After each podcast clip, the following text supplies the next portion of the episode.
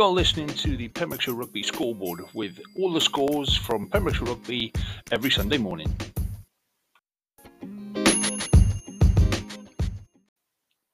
Hello, welcome to this week's Pembrokeshire Rugby scoreboard for Saturday, 24th of September 2022. So let's start with Narberth in the Championship. Narberth had a cracking win against Bedwas, uh, 27 26, and that leaves them now fifth in the Championship table.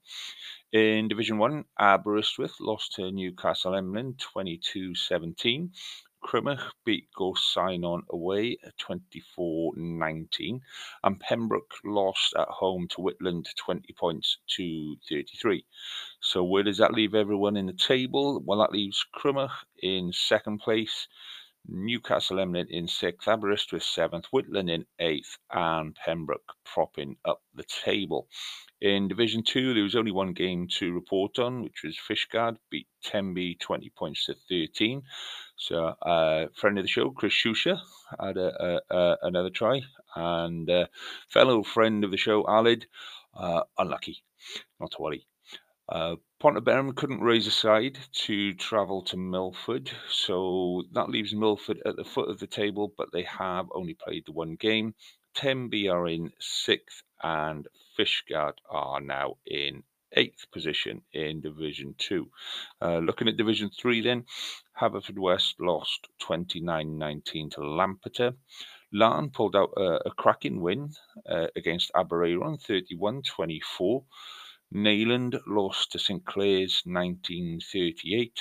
Uh, Llangwm did well, managed to raise the side and jump over the bridge to the Quins, who then soundly beat them 66 5. St David's, cracking game at St David's. They drew 10 all with Cardigan.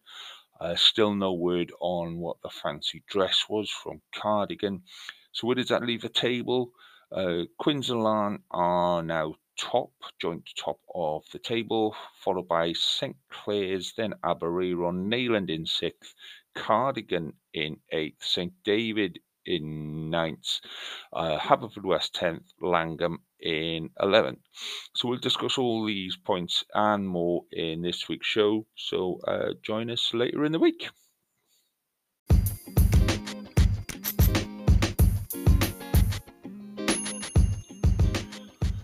That was the Pembrokeshire Rugby scoreboard for this week. Don't forget to listen to our main podcast live every Friday morning.